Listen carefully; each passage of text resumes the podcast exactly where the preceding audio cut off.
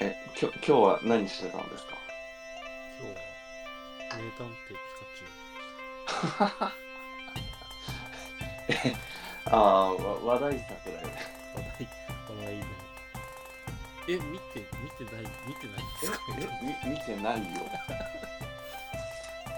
なんか話題になってるなと思って観測はしている。ああな結構ツイッターで好評じゃないですか？うん、なんかね、前向き、前向きっていうか、まあ、好評な意見が多い。うん。多いえ、ど、どうでしいやまあ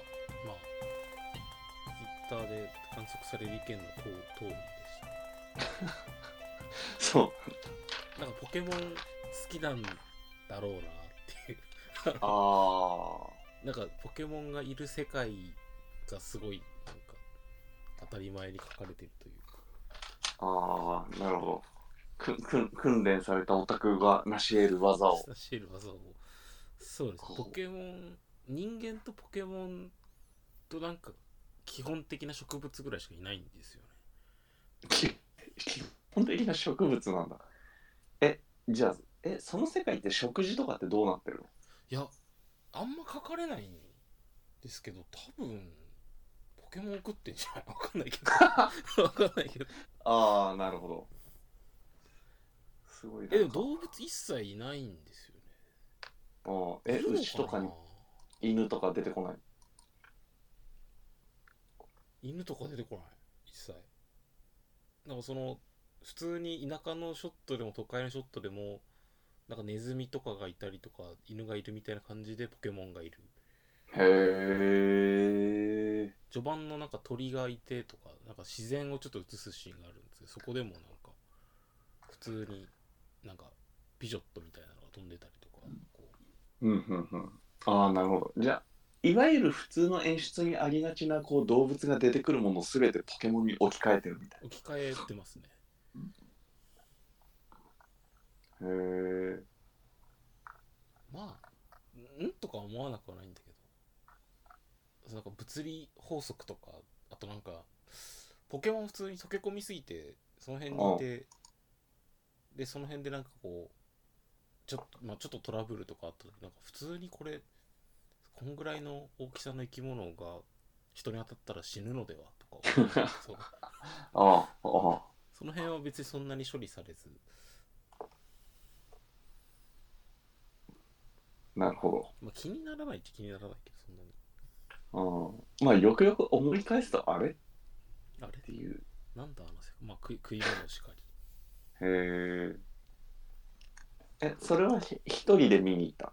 これは一人で見に行きましたねの家族連れ子供連れしかいなかったねあ 当たり前だけどうん。なるほど。そうだよ。あ、でも、やっぱそ、ちゃんとそういうターゲットに届いてるっていうことが分かってよかったね。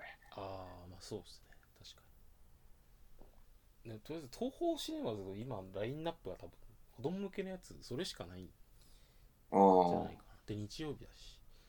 ああ、まあゴールデンウィークも終わったし、夏休みとの休休館日みたいな感じだもんね。そうですね。のぼるさんどんな休日を？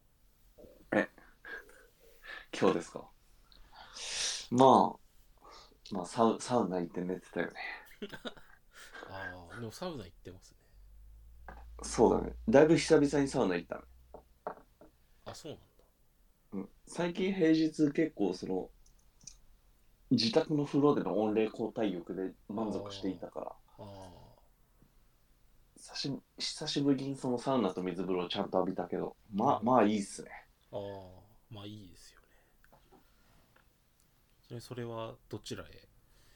えっと、今日は錦糸町の楽天地スパというところにあ行ってましたね。楽天地スパまあ、に2200円でずっといられて、まあまあコスパいいんだよね。ロウリュもあるし。ああなるほど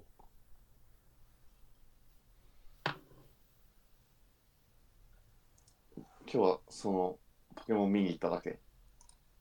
えー、っとし週末にちょっとカミツキガメを捕まえようかなとああ、なんか、言ってたね。言ってた噛みつき。言ってたガメ言って言っててで全然俺釣りもしたことないんですけどうん。釣り竿をじゃあとりあえず見に行くかと思ってリサイクルショップに見に行って全然、まあ、全然わからんなって思いながら見てたらなんか UFO キャッチャーに釣り竿があったから、うん。もうもう何でもいいだろうと思って亀釣るぐらいだし、でこれをやろうと思ってたけど結構でも手こずってかなり深刻に絡まったまま放置してあって。うん。絡まってる。かなり深刻に絡まってて。これ一回なんか部品とか外して やるしか俺はもう方法が思いつかないぞと思って。で放置して結構こうやってよ夜なんですよねうんうんカミツキガメ夜行性なんですよへえねだ。からひ結昼間はなんか穴穴かなんかにいる。局どわかんない。どこにいる？の寝てんのかな？えっととりあえず日本インバ沼がめちゃくちゃ増えてるらしいんですよ。噛みつきガメが。カ。ミツキガメが。へえ。で他の水系にはまあいるけどここほどはいなくて。あの千葉県が毎年駆除してるんですけどうん。毎年駆除数なんか増えてってんですよねうん。だから捕まえてるけど捕まえてる以上にどんどん増えてるっていうへえ。でまあくいやで殺処分するなら食えばいいじゃんって思ったんですけどああ、なるほでまあ確かにでも四つ足ってなかなかあれですよねと亀食うって抵抗あるなと思ったけどど。うーん、なんかな生臭そあーあでもめっちゃうまいらしいですよこれうらしいね。ちゃんと処理するとああ。でもちゃんと処理するまでがいろいろこう、しゅ逡巡しそう。逡巡しそうですよねそのなんか内臓系を傷つけないのとあと皮の処理をちゃんとやればうまいらしいなんかそこまで下ごしらえしてくれて店頭に出されるんだったらなくはないかなってあ感じ。ー。いやでもこれすごいなんかシステマチックにできるんだったら割とありでは。あるん。でうん。だってめちゃくちゃ増えるし。でそれ、でこう結構噛みつきがめくった人のブログとかを見てたんですけど。うんうん。あでちょっとツイッターにも投稿したんですけどうんでまあすっぽんと噛みつきガメとかはまあうまいしうん。あのよよよく割と夜食する人の中でもなんかメジャーなジャンルなんですよねいや、いや、夜食？夜食あ、のの、のの食。そうそうののの食はいはいはい。ああ、なるほどね。やっぱそのあ、アンチ労働主義的に言うと、の、の食で、夜食で暮らしていくっていう、ああそう手段を研究する一分野があるってことだよね。確かに。そうそうです。ね一一分野は確かにそうですね。あこれアンチ労働主義のポッドキャストだったのかこれ。一、一応ね。一応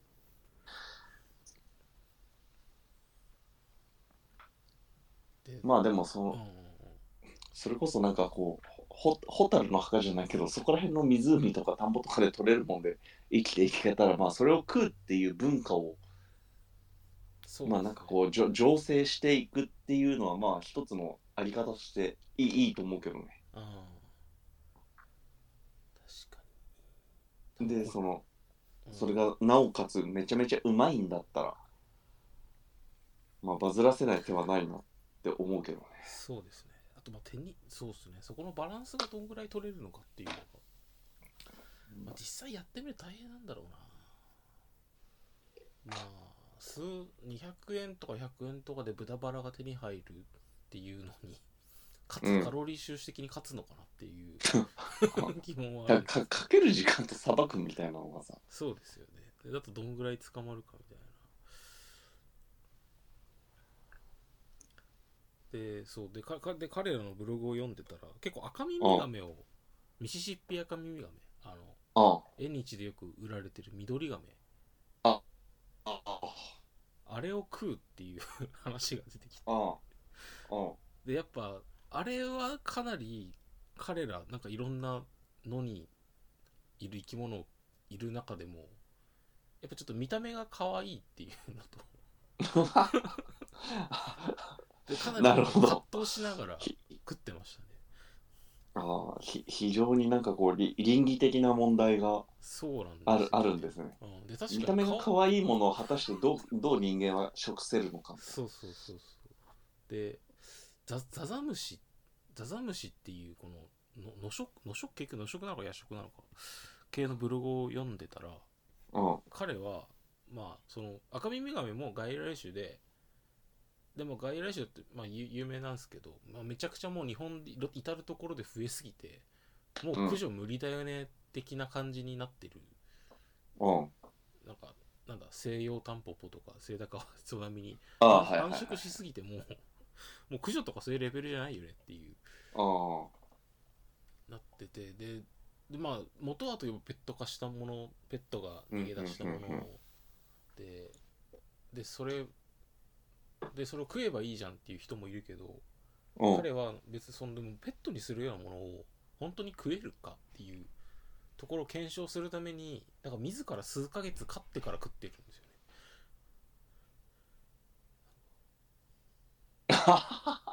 なんかあなんかそれ読んだわ。そのその熱意は何なんだろうなペペットが飼うのに困ったら食えばいいじゃんみたいな。そうそうそうって言う言う言葉にちゃんと責任を取るためにちゃんなんか自らそうする。みたいなうんなんかすげえ、ちょっとすごいなんかうん、そのり情熱は理解できないけど、うん。ちょっと熱い。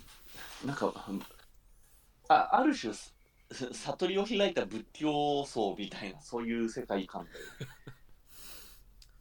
ですよねで、はなんかそのペペットと食い物の差とは？みたいな。あ、里は、き寄寄生獣的なさ。うん、なんかと問いを倫理的に投げかけてくれるよね。そうですね。あやっぱそこで見た目ってかなり大事ですよね。なんだかんだ。なるほ見た目見た目で判断することはいけないとされるがど。そうだね。いやだから、そのまあピカチュウで 3D だったらギリギリいけるけどソソニックヘッジホッグだとちょっとダメみたいなそういう話になってくる。話それかヘッジホッグ食えるかって言われたら 微妙だけどだからどういうの理由でポケモンいる社会はポケモン食えないですよね多分えうんでもカカメがいる社会でカメは食ってる。あお同じじゃない？だからカメもカミツキガメとかを食食ってカミツキガメペットで飼うのはまあ違法だからっていうのはあるんですけどうまいし。えい違法なの？えー、と生態をもうえペなんかえペットで飼うのが違法？生態をなんかもう持ち運んだりとか所持したりするのが違法なんですよカミツキガメなんか特定外来種みたいになってへえ。でなんだからペットで飼ってる人は非合非合法なんなんかなんか許可を取るのかなかなんかしててえまマジで？そうそうなんだ。えー、であの、ま、前なんかなんか変なニュースあったじゃないですかあのお笑い芸人のドブロックのどっちかの人が自宅で飼ってたカミツキガメが逃げ出してベランダから落ちて でそこでまあ人に当たんなくてよかったねっていうところで、人に当たんなくてよかったねのところとあと無断で飼ってたことがやっぱババレてニュースにもなっちゃったから警察に逮捕されてみたいな。へえ。へえ。それは知らんかった。っていうなんか変なニュースがあったんですけど、まあうん俺も最近まで忘れてたんですけど、そういうニュースでまあ何言いたいかっていうとあら見た目がやっぱか顔検索すると赤耳ガメの方が全然可愛いんですよねへえ。カミ目がつぶらなんですよねああ。いやでもやっぱなんかちょろっと見たけどやっぱココーラ剥がすの抵抗あるな。こコーラって彼らにとってのなんかこうろ肋骨みたいなもんじゃん。まあそうですねだから人間で言うと肋骨をバキバキバキってこう剥がしてるような行為だよね。あまあ、って考えるとちょっと無理は無理。ああそこがあれですかのぼるさんのライン。そうだね。今のところのね。うん、でもよ四つ足とかにも四つ足とかあのあ、まあ、四つ足とかあのけ獣系とか鳥とかも人間で考えると割とひどいことはしているけどまあまあまあまあもちろん。そう。だねそうあとカミツキガメとスッポンは甲羅上下の甲羅を剥がすところがうん。あのすごいやりやすい構造になってて。へえ。なんかその辺もあるかもしれない。なんか可愛くないし職業に適してるんですよねそっちは。そうなの。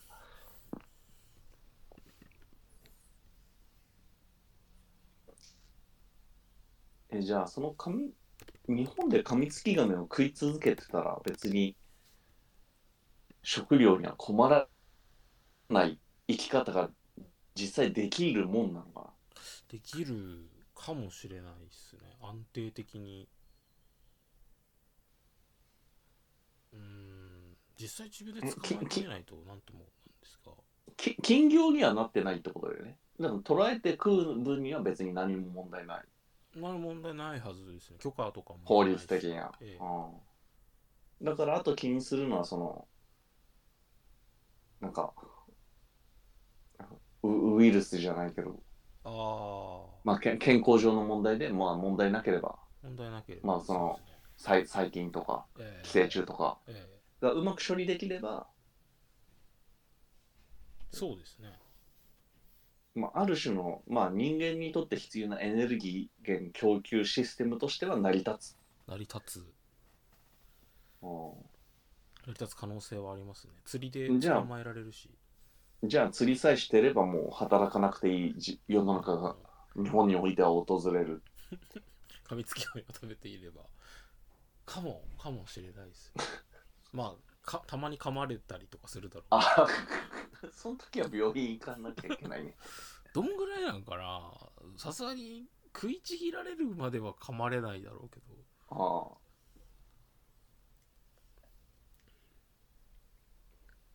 でもそそこそこ噛みつきガメっていう名前を冠してるレベルには噛みつく。そうですね。多分日常的にカミツキガメ捕まえてさばく仕事があったとしたら多分日常的に怪我はつきものみたいな。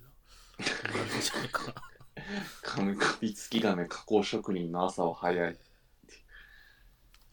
ただブログにもあったりとかあと画像を検索してもらえば分かるんですけど結構多分1個体捕まえたら割とお肉入ってるんですよね。何日分ぐらい？えー、どうかな？でもこれにに甲羅が2 3 0センチぐらいだったとしてもあでも何日もないか。いやーでも画像見ても無理だな。これ食えんわ。マジっすか？えもうどどこ食うの？えあ足とか腕とか食えるの？これ。足が筋肉がうまいらしいですよ。足は唐揚げとかえで頭と皮もと内臓も処理してスープとかにするとめちゃくちゃうまいらしい。あー。なんかコラコラーゲンがすごいとは聞いたけどね。ああでもさな。んかめちゃめちゃ寄生虫いそうだよね。なまあでも熱通してたら大丈夫じゃない。わかんないけど。いやまあ寄生虫いるでしょうね。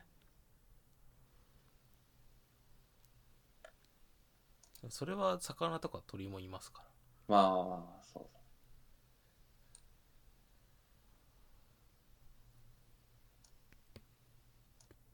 そしてあれですよね。へー。全然全然可愛くないですよね。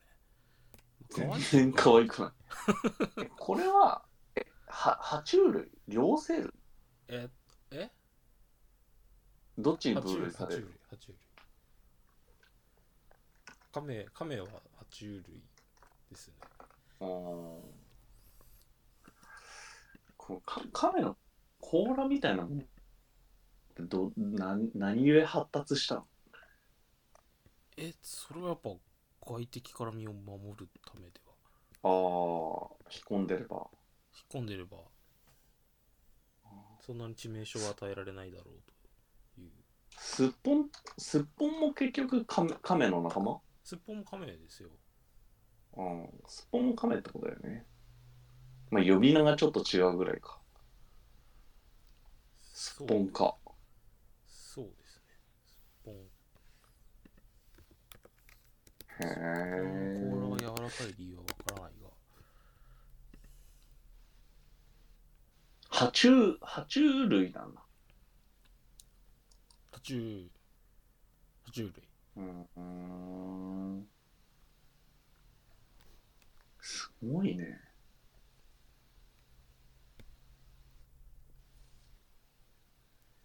いやでもく空気にはなれないな。いや俺のちょっとここれだけ食って生きてけって言われても結構無理な感じあるわ。いやこれだけだったらきついけど。まあ間間に。間間にそう。ちょっとしたボーナスというか。えどどっちが？これがボーナス？ボボーナス。ああ肉。肉が食えるぞまあでもへヘビとかも食うしな。とああ。ヘビもうまいらしいですよね。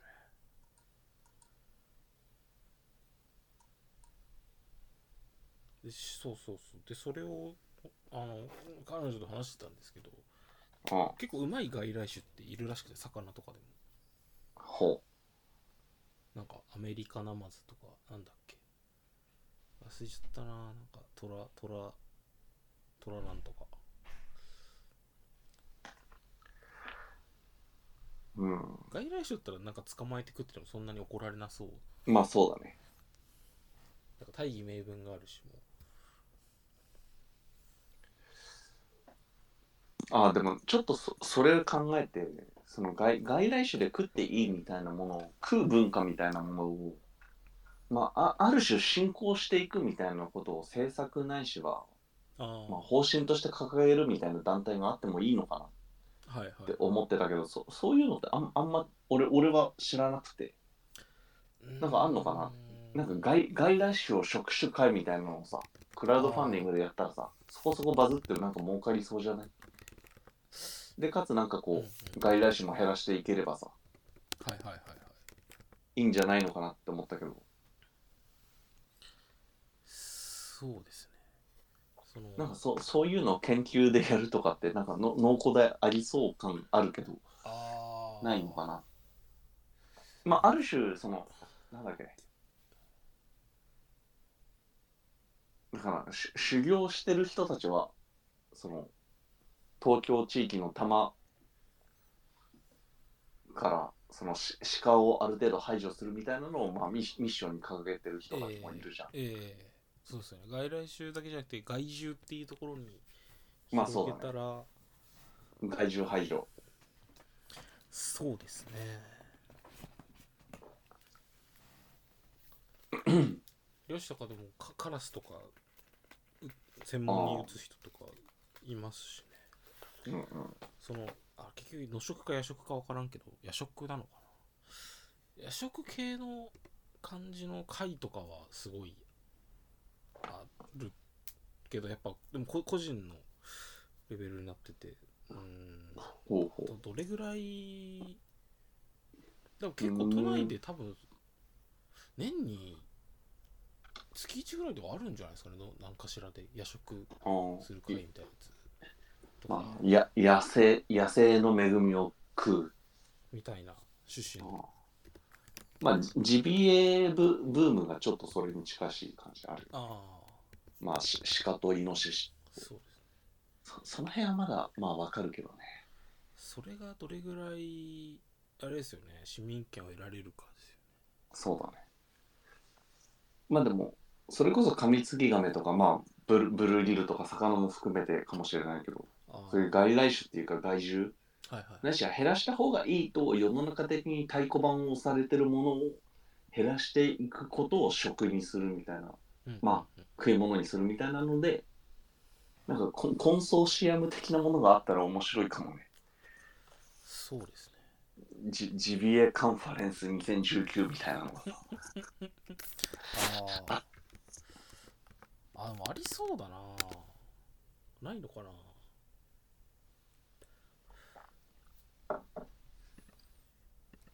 作りますか、うん、作るか。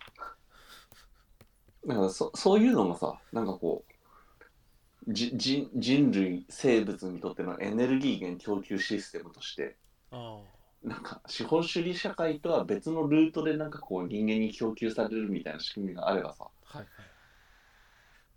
まあ、ひ一つのアンチ労働主義というか、そうですね働かなくても人間を維持していける社会システムになるのかなって妄想はするよね。うんうんうん。うんそうですね。それもありました。今このの野食調べてたんですけどこのうん推進する理由として災害対策とかうん。温暖化対策っていうなんかお押し方もあるみたいえ、でそうなの？温暖化でこうやっぱ生物と変わって今までみたいな農業が立ち行かなくなった時のためのバックアップとしていろんな選択肢をみんな知っておこうっていう。ああ。ごめん、ちょっとま、まずそもそもの前提として、その夜食の食みたいなものって一般用語になってるの？の、のの食事と書いて夜食？の食？あーどう。なんかのし、今ググってみた感じで、の食ハンマープライスっていうサイトがあるね。はいはいはいさ竹竹本さんのやつだよね多うん分、うんうんうん。多分この人が一番有名な人なのかなへえ。でも、でもここういうのはさ、ジャンルでそれこそまさにあの、えーっと、ジャンル？いやなんか野食で調べるとすごいかなりまあそのハマプライスなそうね、か漢字でで調べると出てくるけど、ええ。これは読み方の食でいい。どうどうなんですかね。結局なんか今調べて出てこなかったから。でも野食が多分分かりやすいですよね。まあ夜食なのかな。分からないな。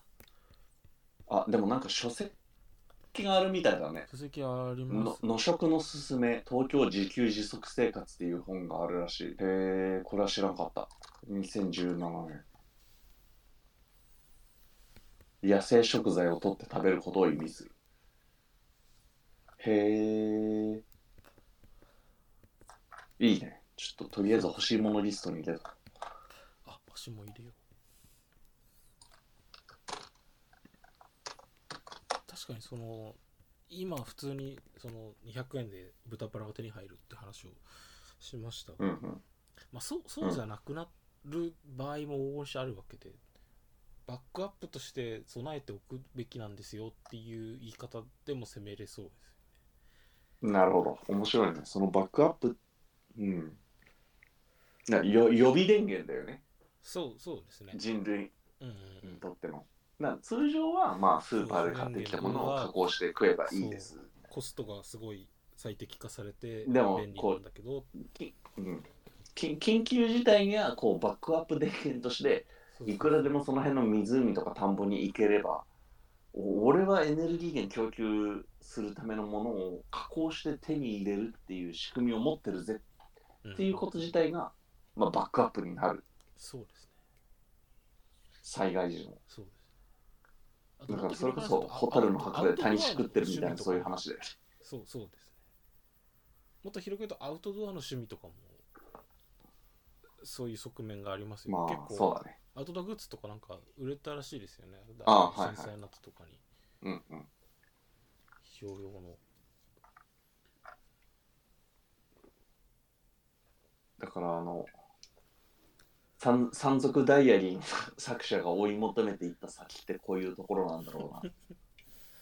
なんだろうね。そうそういうところなのかな。岡本岡本さん。岡本さん。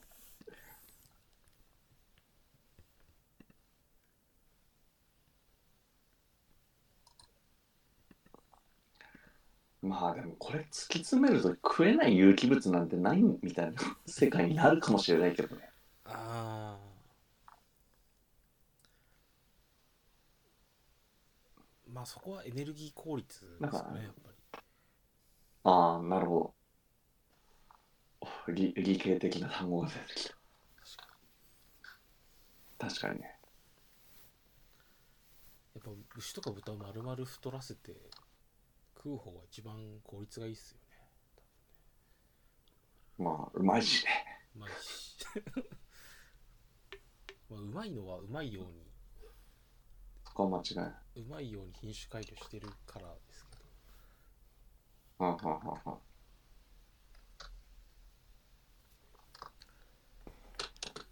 あそうだ。そこでじ人工肉とかって話もありましたよね。あ最近全然終えてないけど。なんかそそれ関連でなんか話題になってるものとか最近ありましたか？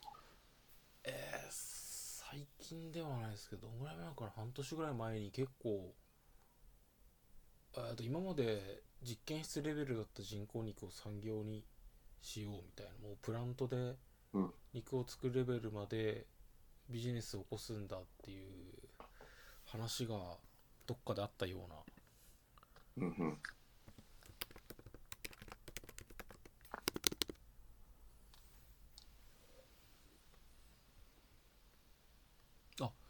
最近だと人工肉バーガーが日本で販売されてますね4月。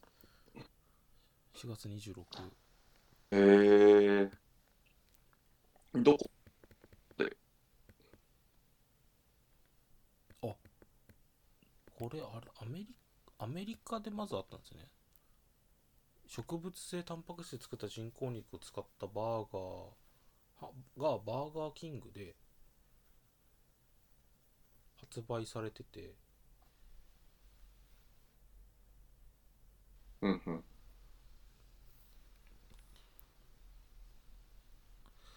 えー、あでもあれなのかな？ちょっと見てると。あ違う違うなこれ、ま、あの豆腐ハンバーグみたいな話だ。あの豆から作った。へえはいはいはい。あのえーっとその筋筋肉を細胞として培養して人工肉作るわけじゃなくてあれですね、うん。すげえうまい豆腐ハンバーグみたいな話だ あなるほど。ちょっとそれは夢がない。ああまいいにいいんですけど。肉っぽい食感を別のもので実現しているえーでなんかこう鉄分とかを無理やり入れることで肉の食感を再現してるみたいな話が出てきましたけど。なるほど。ちょちょっとまあそれはそれでビジネスとして意味はあるけどあれだな。それが言ってたの人人工肉のなんか日本ベンチャーがうん。あるみたいな。へえインこれかな？まあちょっと先先ほどまで話したのこうなんか逆行しますけど。はい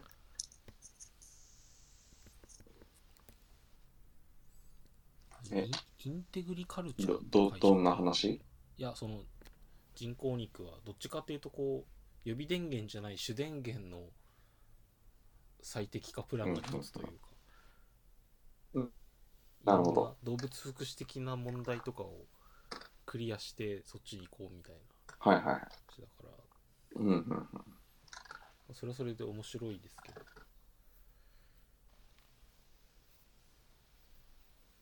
そのえななんていう会社？えっ、とインテグリカルチャーっていう会社ですインテグリカルチャー。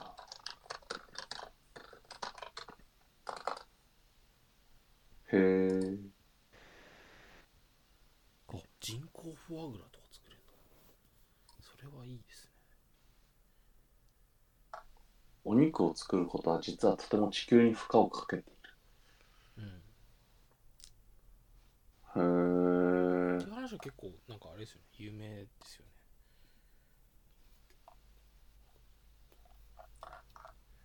なんか世界中で生産されてる穀物のなんか7割だか8割だかは飼料用作物で使われててそれをそのまま配ればエネルギー収支的には植える人なんか全くいないはずなのにほ肉を作るためにそれが使われてるみたいな話はよくは出るは出るけど。うへえおも面白いね。おも面白いっていうかそうなんだっていう興味は湧くね。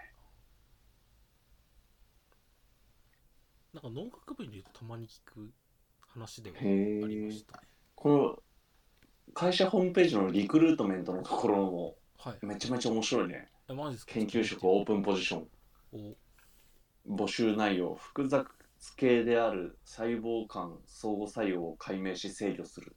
おお得られた知見から弊社が開発している CUL ネットシステムを社会実装する研究に従事する。ーへえかっこいい。めっちゃかっこいい。必須条件が大学院後期課程修了者っていうのがかっこいいね。かっこいいですね。後期かしかもバイオ系のってことだよね。そうだよねオルガノイド組織ホメオスタシス臓器培養内分泌発生などの細胞間相互作用を伴う研究に従事している方はい。が必須条件らしいよ。やべめっちゃ SF 感ある。へえウェットウェット培養とドライ培養みたいな分け方があるんですいやそうなんだ。全然知らねえ。ねうん。バイオ系全くわかんない。バイオ系バイオ系未知ですよね。なかなか。すごいね。うん。だってバイオ系でバイオ系をちゃんとこんなに求人してる人たちを初めて見た。まあいいるんでしょうけどね。ああるでしょうけどね。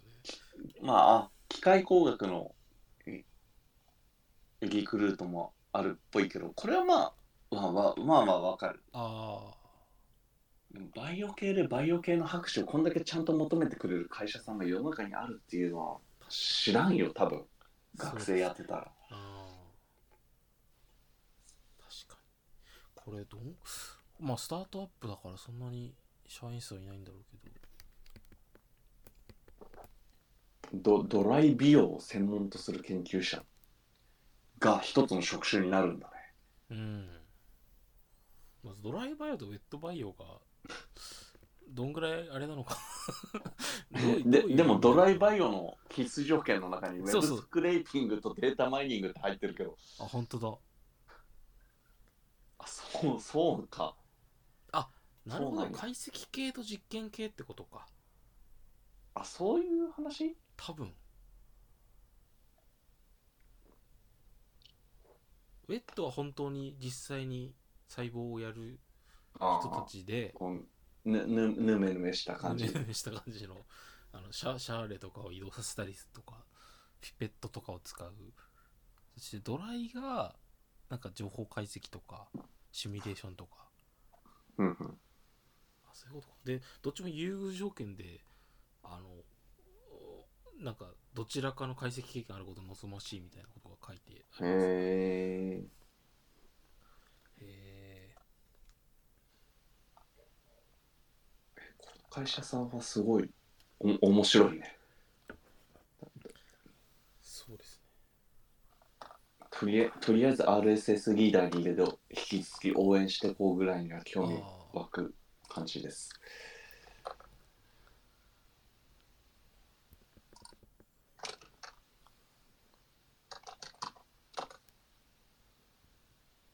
うーんいやー世の中にはこういう仕事こういうスタートアップにいる人もいるんですね。夢があ夢あるね。るあそして CEO CTO がみんな若い。どこを見てる？アバウトアスのところにメンバーがあって。なるほど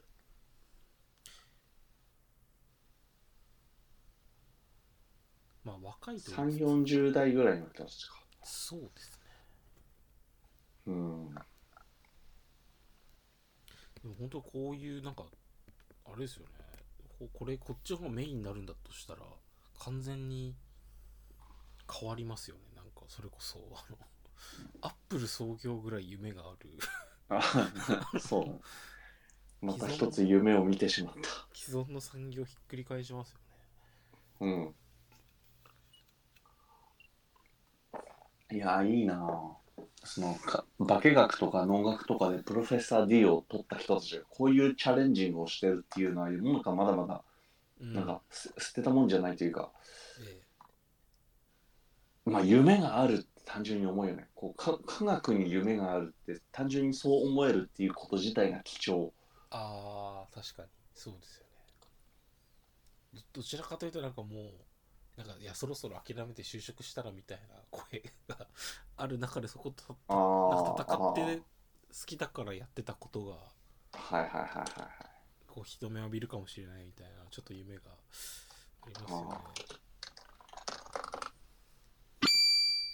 うんそその流れで言うとあのこの前さこの前っていうかまた1ヶ月ぐらい前の話題だけどはい。あの九九州かどっかの女性文系研究者が自殺したえ？事件知ってる？知らないっすね。今ちょっとチャットで記事を送ったけど。ちょっと枠で。なんか東北大学で日本思想史を学んでた人が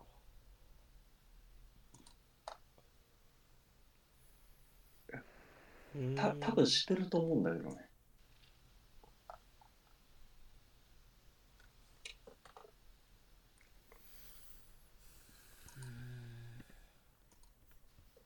あれどこだ？これか。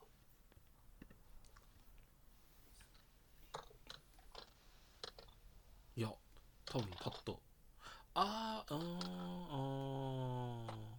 あーうんちちなみにチラ見してるんはじゃないかなしてチラ見はしたけど女性あでも女性ってばっつり第一第一部に書いてあるけどそれは知らなかった。なんかこううん。こうなんか両親と会話したやつみたいなのじゃあちらっと読んだような。うん。有有料会員限定記事だ別の記事も送ったよほんまですか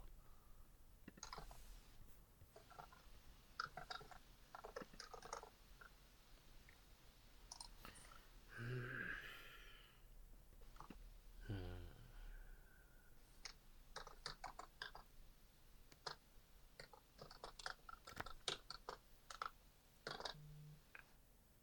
まあでもまあ、えー。亡くなった人がいたっていう。いたという話ですね。まあここに至るはなんかいろんな積み重ねがあったんでしょうけども。積み重ね積み重ねというか、まあ、分岐というか。結婚して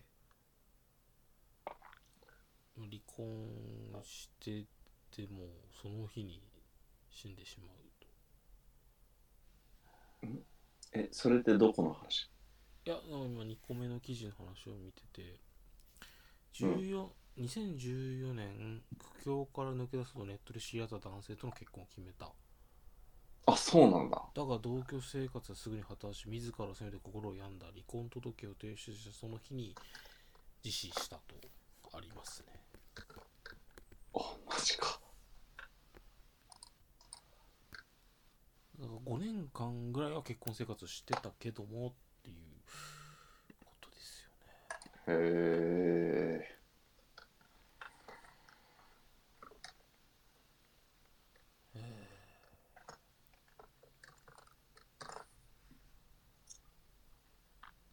安定した職はないまま両親は置いていくすごい、つらい。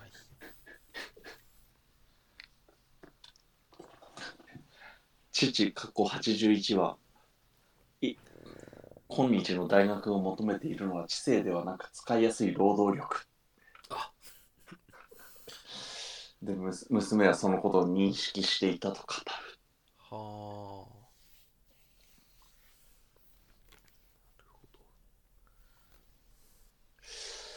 うーんまあまあ自殺はしなくてよかったんじゃないかなってちょっとお思うけどな。でもまあ追い追い目に思っちゃうか。なんかき記事を見てる感じそそこそこちゃんとなんかちゃんとやってるし周りも応援してる結構恵まれた人だった感が多少あある気がするけどね。そうですね才才能というかなんかいろいろこう研究者としてもちゃんと業績を上げていてっていう。多分じ自尊心とか周りからの承認もあったと思う。うん。けれども。でもまあ待遇とかそのそれが仕事には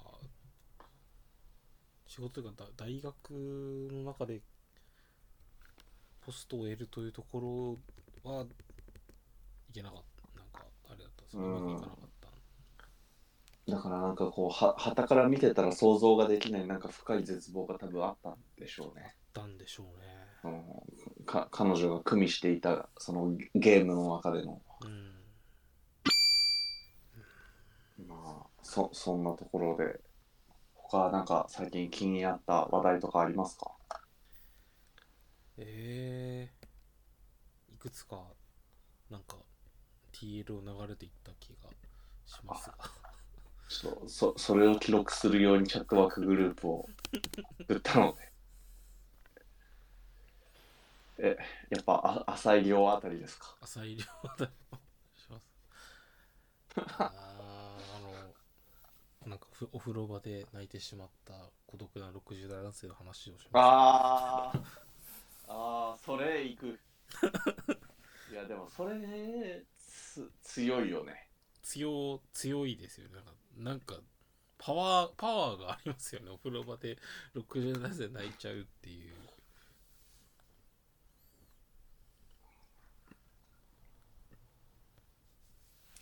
66歳男性が風呂場で涙。友人もいない老後を憂う相談者に対しこ鴻上さんがえ指摘した。人間関係で絶対に言ってはいけない言葉。ー、とはみたいな結構これバズってましたよね。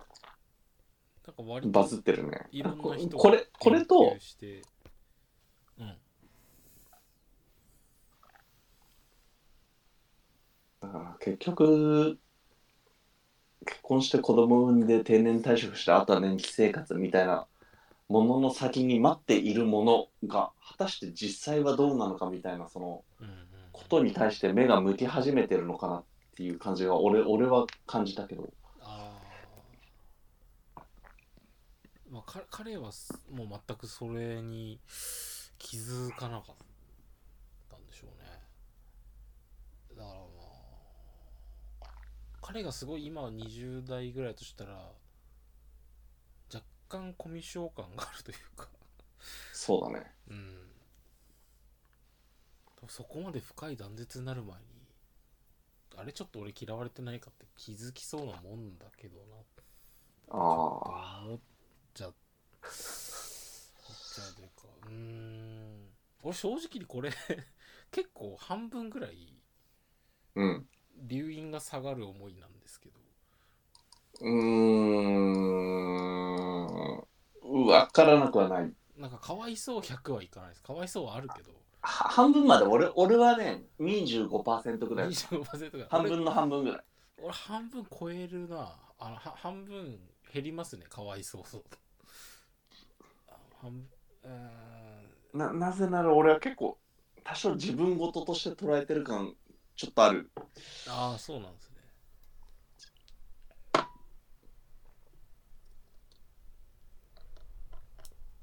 お前と飲んでも酔えんからって弟から言われるだいぶきついですよね。いやこのきつさすごいね。うん。でもそれって裏返すとすなんかそういう風に弟からも思われるくらい多分周りにこうパワハラ的なものをやってた人なんだろうなって思うんですよね、うん。まあもちろん。そうそう。だからなんか結構完全懲悪のストーリーを見た感が ああっちゃうんですよねあ悪いやつ悪悪滅ぶべしそうわっていう。悪いやつがひどい目に遭ってんなっていう感じがしちゃうんですよね。いやーまあそうだね。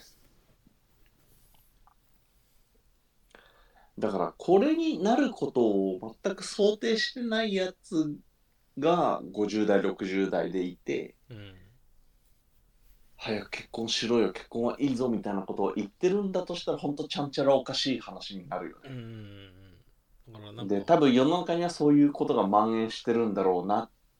あからどうだお前ざまあみろってなるのかあうんそう。世の中になんかか彼が振りまいた理不尽みたいなのになんか悔し悔しさとか悲しさを覚えた人がたくさんいてそういう人たちからすると、うん、なんかざまあみろ感がちょっとそういう人そういう人たち側に俺はなっちゃってたから弟側にもなっちゃったし、まあ、はい。僕の肉親に肉親というかあの親戚にこういう人はあんまりいないですけどうんちょっとちょっとそういう感じがしちゃいましたね。でもそれはそれで多分ちょっと極極端な見方というか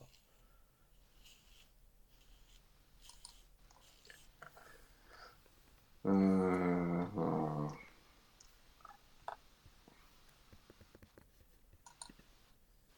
かなか。なんかお弟妹から嫌われるのはまあしょうがないかなって思うけど。うん。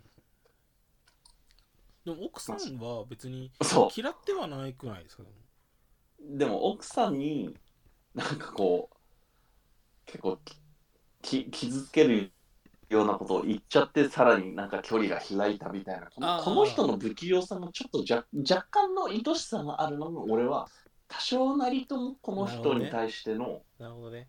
ど同情はするかな。ああ不不器用さみたいなところに。飯ぐらい作ってからで外出しろみたいなのさはいはいはい。まあ現代の価値観からすればクソ野郎だけど、ええそういうことを言ってしまうっていううん時代に取り残された人の悲哀みたいなところにうん。多少なりとも同情しなくはない。彼彼らか彼が若い頃にすれば当たり前の価値観そうだったのかそうそうそうもしれないし。な当たり前の価値観だったものが時代とともに変わってしまったことについていけない悲哀はあ俺も将来来るだろうし分からなくはない。あはいはいはいはいなるほどなでも現代化すればドン引きだよね。でもドン引かれてもだってしょしょうがない。わ分かんないもん。む昔はそれが普通だったからっうんていうのはあるだろうな。こぐらいは同情してもいいのかな。ねぐらいですね。うんぐらいのまあ同同情するとしたらまあ上場酌量の余地ありぐらい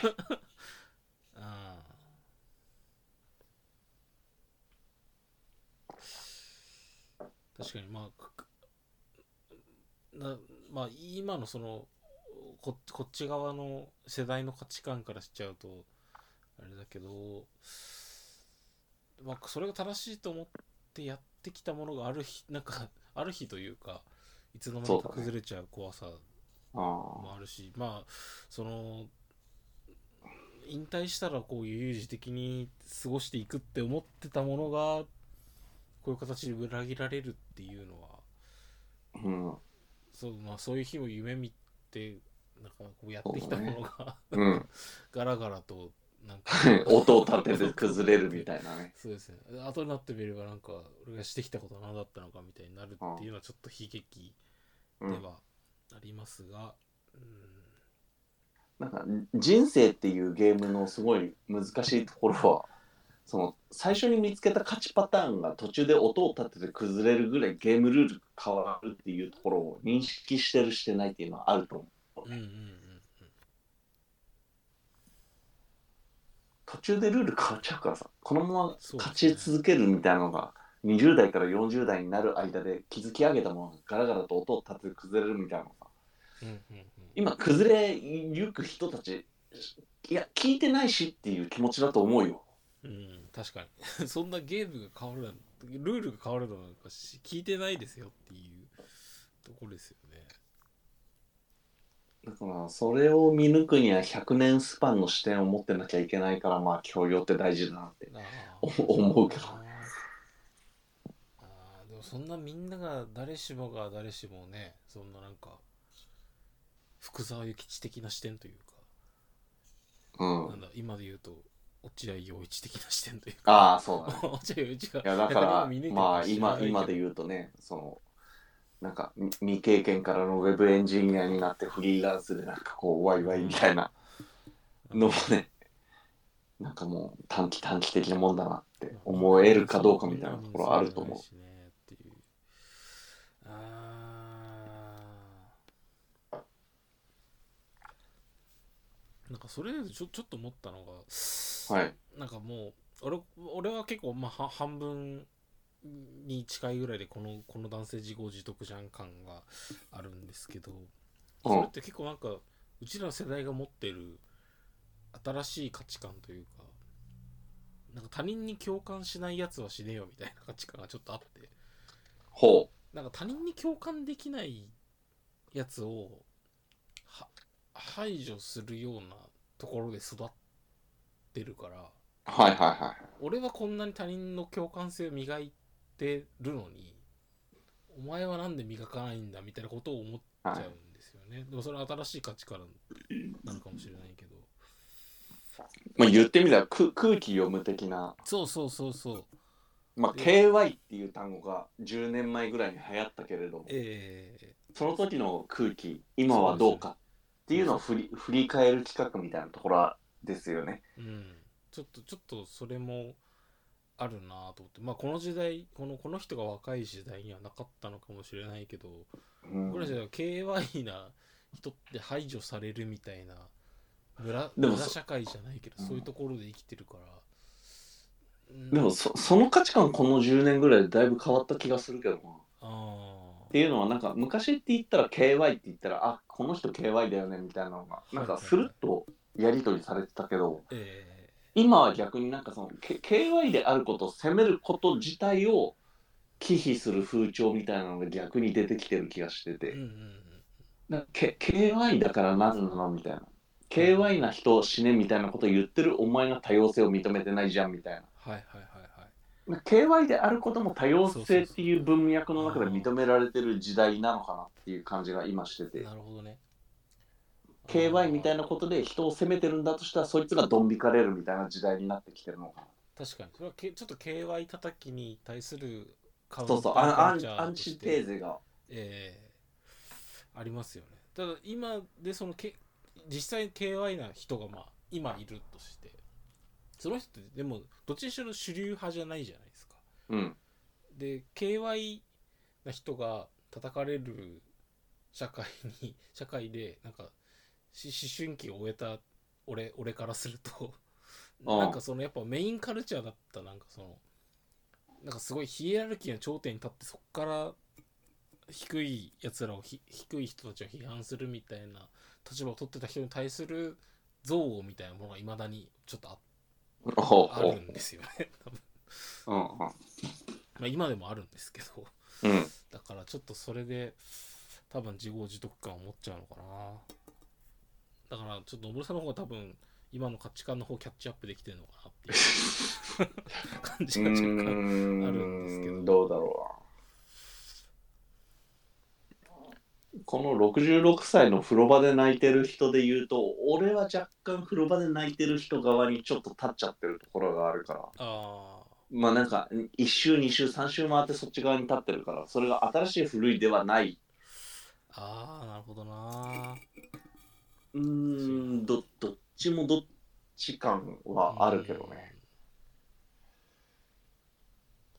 うーんいやもうかわいそう感はあるけど自分の親父がこういう感じだったらちょっとかわいそう感はあるけどあーいやなんだろうな。なんかいいちょちょっとイキリ発言みたいになるけどなんかおえお前風呂場で泣いたことないのみたいな感じはあるんですよね。風呂場で泣くぐらいしこの年までみたいな。そうそうそうそう。ああなるほどね。風呂場で泣くぐらいするのが人生じゃないのってちょっと なくはない。うん。あお待たせ。ああそういうものです。お疲れ様です、うん。ここの間は収録されてる感じなあ今回しっぱなしでしたね。あいやこれはえアップロードするなら編集しますよ。あでできる？多分できます。あじゃあワイがトイレ行きたがってるところから切ってくれやえトイレだから中断しますは入れますよ はい、じゃあ続きですって。続続きですって言って、はい。でも結構結構噛みましたねこの話題はまだあります？ちょっえろ66歳男性のとそう話そうそうですねああ、まあでも、ホッティーだよね。だいぶ。まあそうですねなんだろうなんかまあ俺でも結うん構、い今の時代の結構、ろ60以降の人生っていうものの本質をこう、つら、う打ち抜いた感ある記事で結構と尖ってるなと思ったけどね。そんこんな過激な人たちばっかなのかな。え、でも、まずこんでもこの人ってか勝ってるじゃないですか競争に勝ってきた人はいはいはい、そうだね。で競争に勝った結果ってこれかみたいなものが今なんかほふつふつと世の中に噴出可視化されてきてるのかなって思ったけどね。んなるほどねな俺俺が思ったのはこれによってな単純になんかこう結婚して子供を産んでみたいなものが幸せじゃないよねみたいな潮流が湧き起こってくれると俺的には都合いいけどね。ああなるほど、まあだってこれになるじゃん。そこまで結局。かな。まあちょっとこの記事で僕もそれは思いましたけど。結局なんかなんかもう前時代的な前時代的っていうか、まあ、結婚して定年退職してから有事的な生活するっていう人生プランの落とし穴ってこれだよねっていううんのはあるけどまあうん、まあ、そこまでいきますかね。うーん。まあもうもうちょっとシンプルに言うと。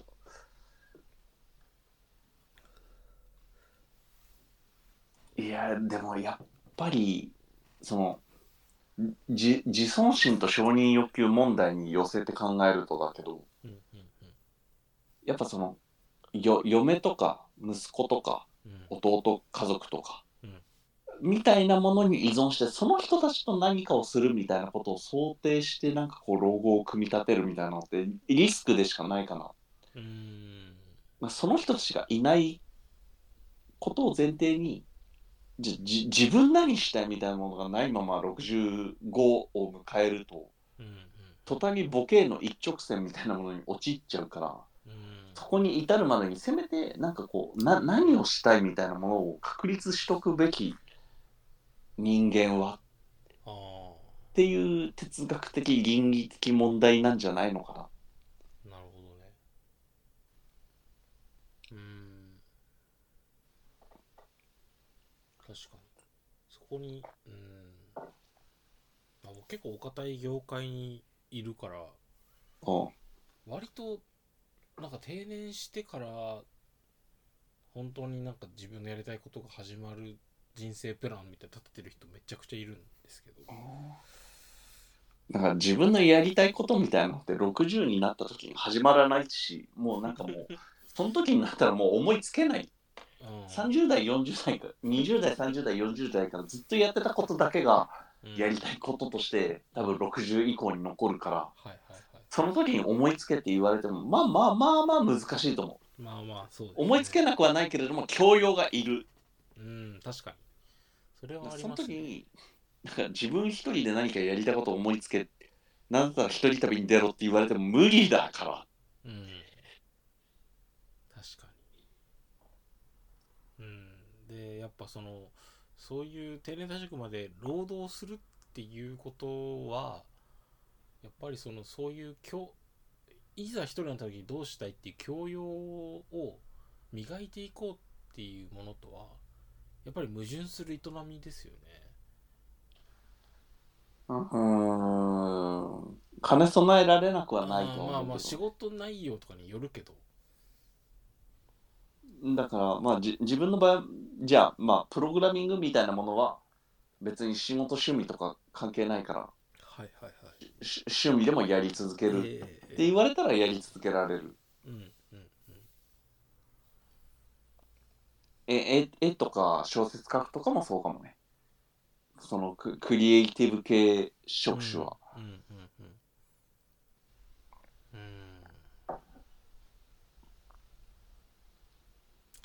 なんだろうな、うん、まあそうそういうクリエイティブ職種じゃない中でまあこうこれからの時代はそういう仕事なくなっていくのかもしれないけどひたすら平成を令和に書き換える仕事をしてる。ひたすら平成を令和に書き換えるような仕事をまあ定年あまあ定定年は今定年まで65やり続ける。65だと思う65までやった人がじゃあやりたいことをやるっていうところになった時の落とし穴この記事以外にもたくさんありそうですまあ思いつけないっていうのがあーそうだねありますしそのなんだろう自分でやりたいことを思いつくっていう能力をうんうん極端に言うと摩耗してった方うんが楽じゃないですか。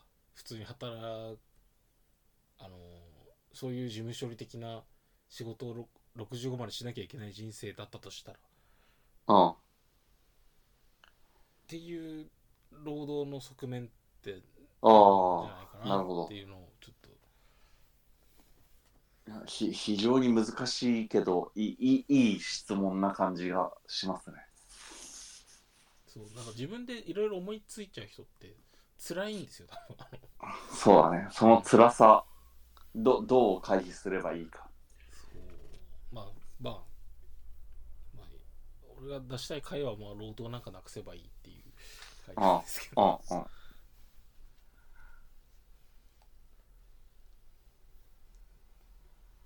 うーんむ難しいな。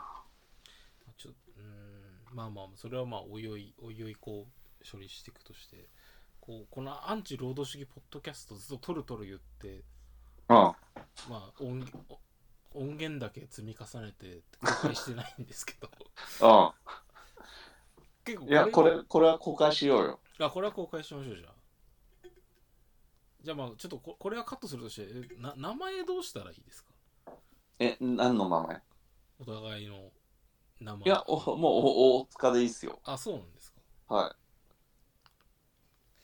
あれ俺ちょっとどうしようかなとう思って。んどどうする？まあテルマンでもいいか。じゃあテテルマンで。あテルマンさんと大塚さんで、はいはいはい。でまあえーっとそこはそこ,、まあ、ここはカットするとして。はい。あのここえっ、とちょっとここういうやつをやろうと思ってんだよねって話。このこの間弟にしたんですよ。あの帰省した時あったから。で話した時に俺なんか俺が弟に言う時にちょっと出てきたのは、いやなんかい働くのってダサくねっていう価値観をうん。世間に蔓延させたいっていううん。のがあってでちょっとそれがふっとふと出てきてうん。ででちょっとこれなんかちょっと俺がやりたかったことをちょっとあの多分一番端的に言ってるなと思って。ほうほうほう。これだけ技術革新のスピードとかが上がってて個人に求められるスキルみたいなのも上がってる中で、うん。いついつまでなんか働くのが大事みたいな価値はい観にはいはい。はいわれてんの、うん。もう働くがいいとかっていう価値観ってもう無理じゃんダサいじゃんっていう風潮にしたいなっていう、思思いが俺の中にあるなとまあちょっとそ,、はいはい。そういうそういうことなのかなってちょっと目的を端的に言うとしたら。うん。働くのってダサくないって言いたいっていう。うんうん。むしむしろはた働かなきゃって言った時点でそこに自動化とかあのなんだいろんなこの仕事をなくすために最大限の努力みたいなのを払えなかった怠惰に対するなんか申し訳なさみたいな感い。じる時代にならないとうん。ダメなんじゃないかなってちょっと思ったんですよね。うんうんもうなんかうんなるほど。そうそうそうまあ明日そう言いつつ8時半には出勤してるんですけど。あ まあそうだね。そうそうこのこの前明日8時半にいることの恥ずかしさを感じなきゃダメだなっていう。はいはいはい。俺が月曜の8時半にいるという事実をだからある意味意識が高いんですよ。経営者視点なんですよ。い異性者視点だねそうそうそうそうそうそう高い高いななぜ俺はこんな無駄な時間をってなんだこの人生って思っちゃうってい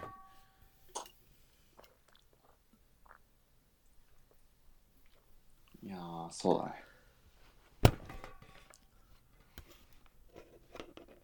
いやーそれを実現していきましょうよきますか。ぜひ。ぜひぜひ。いやあああなたクリエイティブだから明日から国家で養うから好きに生きていいよみたいな認定がねなんかこうひ日々10人ぐらいに降りる社会を目指していきましょうよ。あーあーそうですね。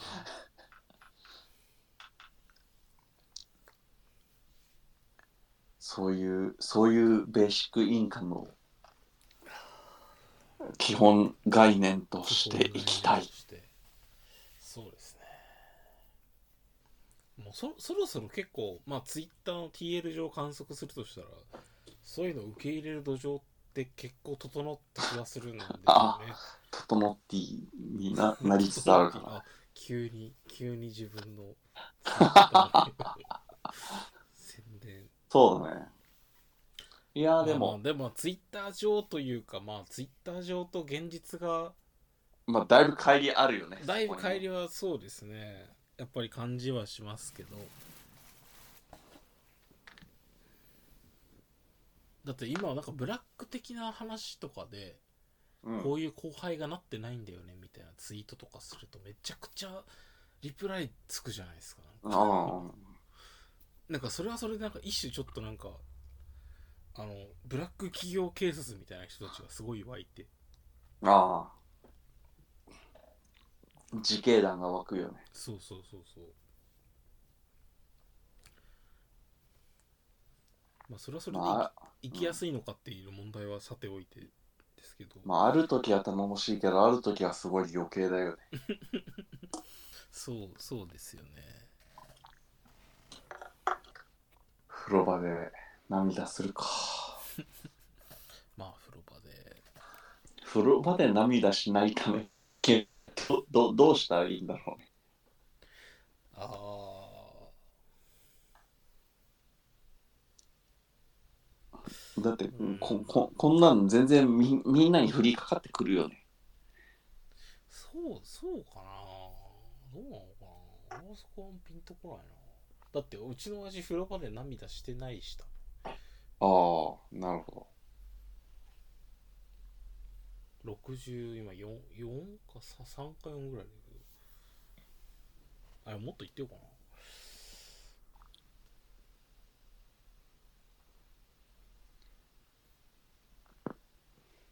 まあじゃあ、まあ、このこの人のやつを立ち返って考えますか。どうん。うーん。あそして俺かなんかちょっと Mac の電源があんまうまくいかなくて ガンガン電源入ってないかまあとりあえず一旦今日はこれで区切ればいいけど。ああちょっといやまあちょっと電じゃあ電源が切れるまで。はい。え多分ちょっと効率悪いけどちょっと多分コードを探せば充電はできるんです。効率が悪いというかアンペアが低いけど、どうしようかな。ちょっと一瞬探していいですか？はい。一瞬探します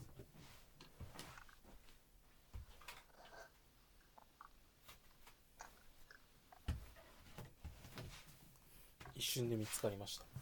あ。やっぱ俺部屋きれいにしてるから勝ち組。見つかるんだよな。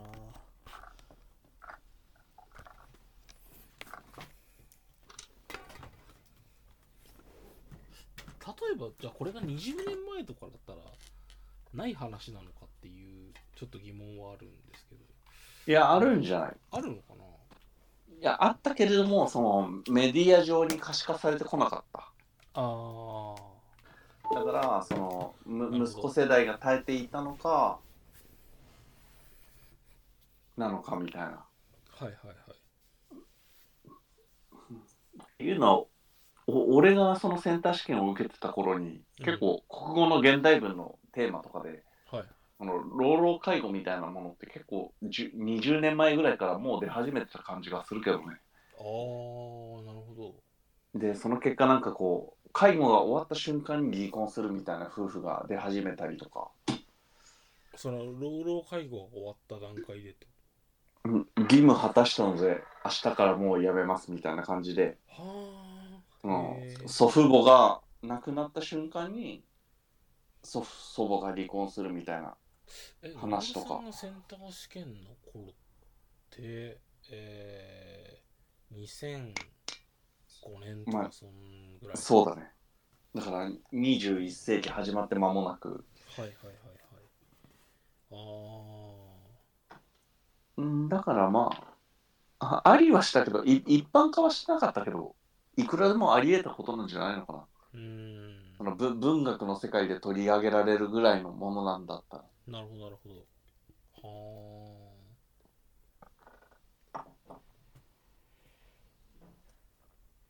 なるほどねああじゃあこのじゃあ,、まあ、ふじゃあ風呂場で泣く60代男性はもうその頃から始まってで今が可視化されだしただけでめちゃくちゃそうだね。いるだろうと。うん。いやめちゃめちゃいると思うよ。うーん。どどう可視化したらいいのかわからないけどね。なんかちょちょっと思い出す話関係ない話かもしれないですけどうんえ映画評論家の町山智博はいはいはいはい。うんよあのなんかの映画批評で言ってたあーバードマンかな？の映画批評で言ってたんですけどあのなんだっけな？小さくなった男みたいなのが1900どのぐらい？70年代80年代ぐらいで映画があってでまあそれはもうなんか SF 的になんかある日いきなり自分の体が小さくなっちゃってうん。でいろいろ困るみたいな え映画、うんまあそそうそう言うとなんかすごいつまんなそうなんですけど。はいはいはい。でそれがななんか何を象徴してるかっていうと大戦が終わったと。世界第二次世界大戦が終わって、はいはい。でベトナム戦争終わったと。でせへ兵役を、あのーそのせ戦争体験をしてで実際の現代社会に取りあのー戦争がないない平和な現代のアメリカ社会に溶け込めなかった人っていうのは一定数いてうん。でまあ一定数いてまあそのすごい一定数、えーなんだそうそういうテーマの話ってあの映画の中では割とあるんですけど、まあ、タクシードライバーとかもそうだし、あのその中でまあ家族を守るために戦争に行ったはずなのに自身のその男性性みたいなものが求められなくなっていわば社会的に虚勢されてしまったっていうのを象徴してるんだっていう見方をしててああなんかそういうのがあるんだ戦争のある国では。まあうちも戦争があるわけですが、うん、あの日本日本の戦争は戦争終わった瞬間にあの平気だった人はみんな死んでしまったので、うんまあ、奥崎健三ぐらいしかいないんですけど。あそうかそういう見方があるのねとか思いながら見てたんですけど。ちょちょっと似てるというか高度経済成長が終わっていわゆるはいはい。猛烈社員だった人たちって多分かなり虚勢されるような体験なるほど。をするんだろうなっていう。だからベベトナベトナムに兵役で送ら込まれた兵士とそのバブバブル期の猛烈社員だった人たちが類似的な社会的病理を抱えているってえいうえちょっとそういう推論だよね。えそれは面白い視点だね。ああり得るかも。えいるかも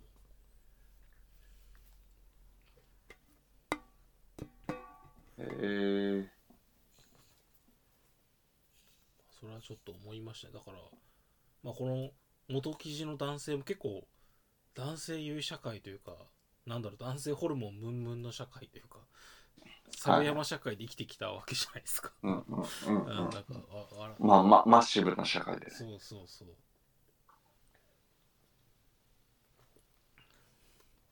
なんかそことの決別をまあこの人は定年うん。でである人は働きながらではいはい。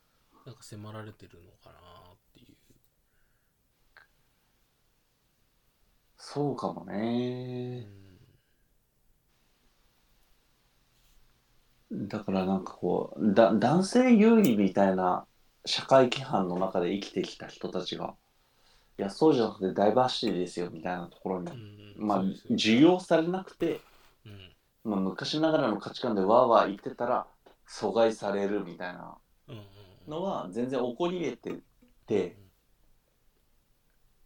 まあそういう人たち大体ふ古臭いから、うん。そういうふでも古臭いで切り捨てちゃうと結構深刻なダメージ彼ら受けるから。そうですね。多少なりともえ国の手を差し伸べてもいいんじゃないぐらいの結論なのかな。あー。まあそうですねまあかかわいい。だっておっさんだし俺もおっさんだしおっおっさんをちょちょっとはかわいそがってあげてもいいんじゃないのかなぐらい。ですかねっていうまあおおおむね見にくいけど社会バランス的にっていうそうそうそう。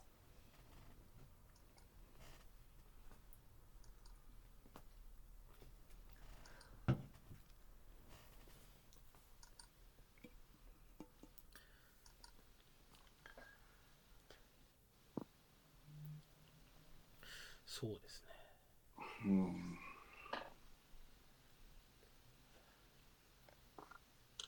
じゃあそんなところっすかね。ところですかね。あとなんか語り足りないところありますか？あこの記事についてはそこまではないですね。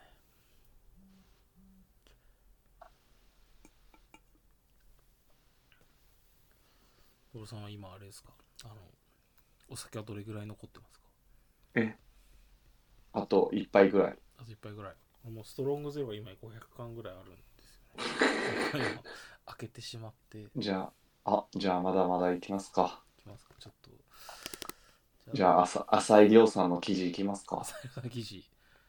と、あと、中卒引きこもりの姉があー。思い結婚したやつ。はいはいはいさんのやつはな一回読んだけど。どどうっすか？いやわかる。わえ？わかわかりみしかないんですが。平成は対立を排除した社会。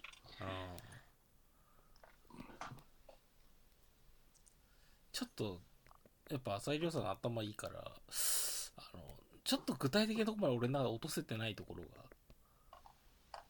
うん。どっちをどっちを語りたいですか？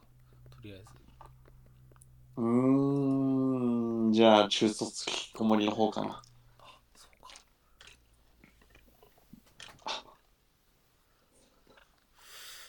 いやーちょっとハテナ匿名ダイアリーはねハテナ匿名ダイアリーを見ることを趣味にしてる多分かなり薄暗い趣味だと思うんですけど いや、もう何の生産性もないよね。多分でもねちょちょっとたまにいいやつあるんですよねいや、でもやっぱり今年の大ヒットは、あの大大企業の男に相手にされないのエントリーは。あいや、非常非常にエモかったし、ーエモいすごいグッときたね。グッときますよめ名文では、確かにぜひは置いといて。うんい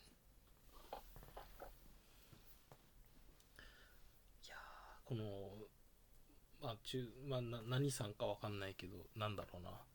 中卒引きこもり歴6年の姉の弟さん。5月11日に投稿してるんですようん。はもう連休明けの。いはい。だからまあ連休でそのおね帰省してお姉さんとちょっとまあそういう話があったという。はい、これもね俺ちょっとねお姉さんにそういうことを言うみたいなところでちょっと留飲下がったんですよ ま、マジか。うんでヒヤヒヤはするヒヤヒヤするというかまうん。ああれなんだけどまあまあこういう状況で読んできてふんふんって読んできてでそんな中姉が結婚してでもああんたもいい人見つけやみたいなこと言われた時にちょっとカチンとくるみたいなのはちょっとわかるんだ ちょっとあっとわかっちゃうんだよ俺そこら辺があんま分かんないな。なああああんたはあんた、俺は俺って、ちょっと思っちゃうからさ。えじゃあこうじゃあまあ俺さんがこの状況だったとしてでまあそのそういうお姉さんにそういうこと言われたらなんかななんて返します？いやーでもやっぱりなんか一から全部同じ条件難しいから。まあまあまあそうですね。せやねって言って流すか。ああ大人。な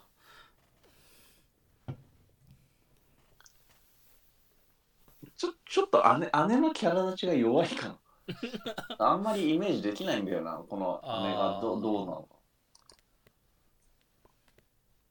っていう意味でまだなんかねちょっとねつ釣りなんじゃないか説4割ぐらいあるかなって思ってるけど。あまあ釣り感はちょっとうんなくはなんかそんなになんか高校にも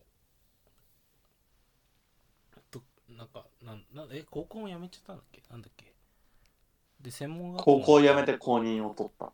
公認取って専門 IT 系の専門学校に入学したんですよね。いやそんなそんなムーブがあったら姉とか別に気にしなくない？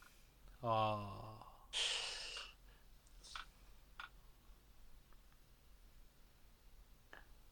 うん。2歳年上の大卒公務員。うん。何なんだろうねこの公務員に子供作るなみたいなことをひたすら言う。いやそこまでは言ってないけど。まあ言ってないけど、うん、まあこでも、まあ、いろいろんな広げ方できますけど、まあ、ちょっと公公務員の男性的なダサさみたいなのはめっちゃわかるんですよね。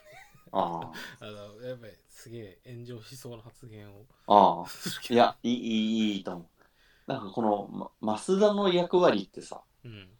なんかこうえエモいストーリーを考えた風でいて言いたいことをそこらそこらに忍ばせるのがこのメディアの役割だと思ってるからさ。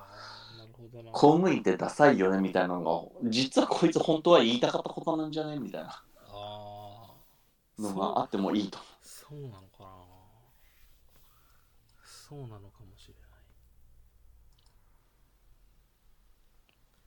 い。なんだろう。じゃあまあそれに乗っかるとするとあの公務員に男性的な魅力がなくてえっ、とそういうなんか婚活的なところで伴侶を探してるうん。っていうのとあとまあ公務員が暗くてあのあんまり人間的魅力のある感じがしないとかっていうのはすごいリアリティはある。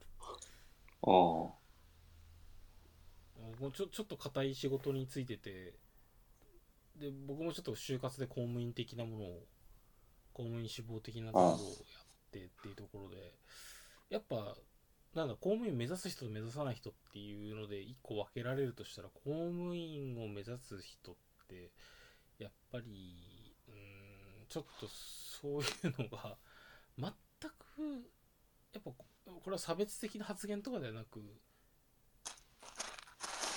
パッパって傾向を見てやっぱりちょっとそういう傾向はあるしはあはあはなんだろうやっぱねなんかお親の過保護率みたいなのとかもすごい高い気はするんですよね。あへえ。そこは統計的に出してみたいね、うん。親の過保護率みたいな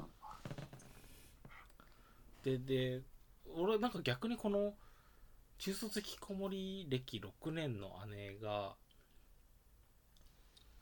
結婚した大卒公務員の男側の視点に立っちゃうんですけど。は はい。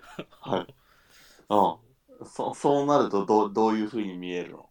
そうなるとこの記事は。どのポイントにそのプラスマイナスの感情を抱くもんなのか。うーんなんだろうなぱりそのまあ難しいなこれこれをなんかポリコレ棒に叩かれないようにいろいろ言うの難しいっすねなんかすげえうん、まあそうそうか。スラング的なのは今頭の中でめちゃくちゃ出てるんだけどこのこの中卒引きこもり歴6年の姉じゃない女性にうん。相手にされなかったから中卒引きこもり歴6年の姉と結婚したって側面はあるだろうなとは思いますよね。まあこの記事もね狙ってるんだろうけど、まあむいい感じにこう論点を拡散してるんだよね。ああなんかそのそもそそもそもそのひ貧困層みたいなところから始まりの男女差みたいなところではいはい、姉はみたいな。うん結局女はみたいなところに落着するじゃん。うん、そうですね。でもそこに至るまでって別にいや違うしみたいなのを多分教養を持ってる人は思う。うんけど突っ込まざるを得ないみたいなところをいい感じで炎上させようとかかってる文章だな。ああ確かに。うん。まあそうですね。まあ多分しこの記事で一番炎上させたいポイントってそこなんでしょうね。そのだ男女のなんか人生の努力のなんか。さあみたいな。うん。ところをやりたいんですかね。で序盤で姉は見た目がいいみたいなところがマジ？示唆されますもんねいや、それなんかに逃げだな。でもこうだってなんかは母が美人だったみたいなところを書く意味ないじゃないですか。で姉は美人だったって一個も書いてないんですけどうそれで匂わせてるんですよね。姉は見い。や、でもい途端になんかこう、嘘くささが蔓延してきた。ああ。釣り臭さが。そうかな。あやっぱそうなのかな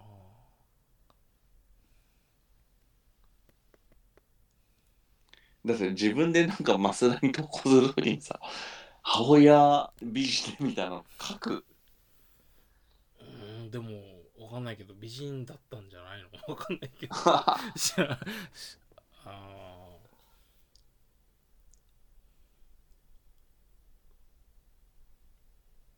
まあまあえ援護するとするとあのコミュ障で多動気味のだった父親と学習障害だった母から生まれた私たちっていうところをなんかまあなんだろうね。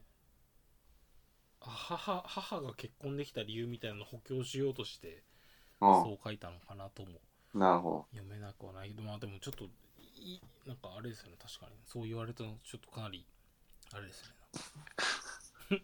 ちょっとあのなんだろど。うなああ、ああ、そ創作リティが。ちょっとドラマリティが高まってそうそうですね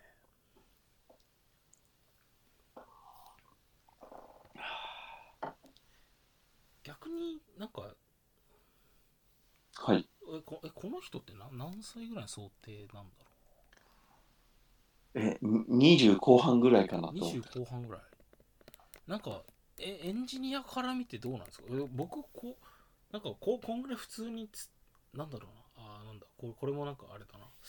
えっとなんか伝わるまあ割と文章的にちゃんとしちゃんとしてるじゃないですか。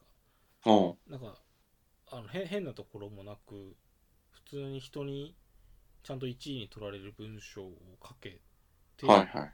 でまあその証券会社のシステムを構築できるくらいの知能がうん。備わってるみたいなことを自分で書いてうん。ますけど、え無能ではなくないって思無能ではないんじゃない？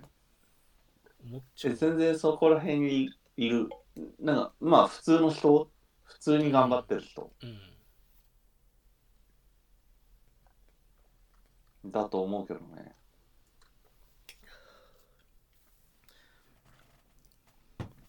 ああじゃあちょっとじゃあ釣りだという線で考えるとするとあれなのかなやっぱな男女そのポポリコレ棒の逆のやつをちょっとやりたかったんですかねなんかはい。それでちょっと増やしちゃったまあこの記事に関しては女性だからみたいなのはあんまり意味ない気がするけどな。うんだ男性でも自殺してたんじゃない？あとはなんか最近感じたニニュースとかなんかあります？えー、ちょっとそれ外部記憶装置を漁らないと。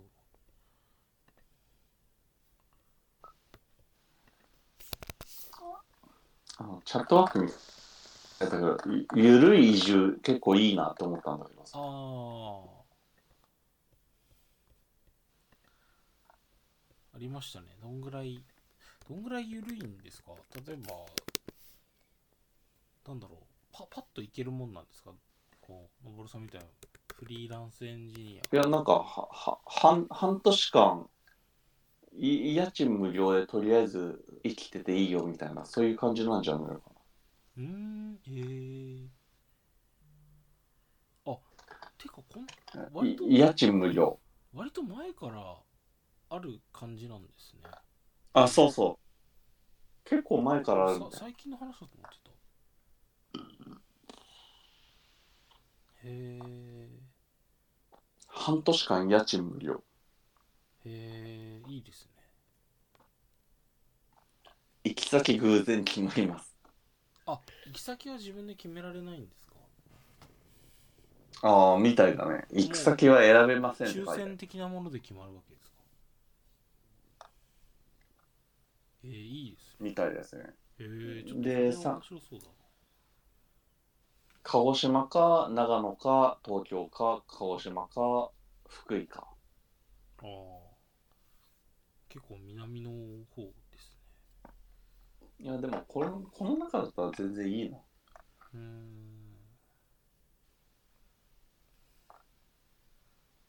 確か奥多摩に住みたいけどね。にいやでもそれはやっぱガガチな移住になってしまう。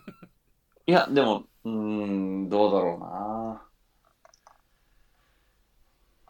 ゆるく住んでいいって書いてあるからあ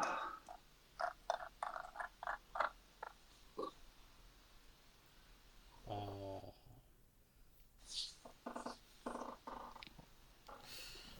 っと見てみよううーんこれはあれなんですか？全然今記事を記事までたどり着けてないんですけど自治体がやってるやつなんですか？主体はそそうじゃないかな。ゆるゆるい移住実行委員会。へえあでもめちゃめちゃ若い人がやってる。東大教養学部卒休経験期わ間中の若い人にああなるほどねや若者が頑張ってんな地域での就職や起業や移住を押し付けることはないというところがあれなんですねオリジナリティというか強み強みなんですねなるほどそうっすねうん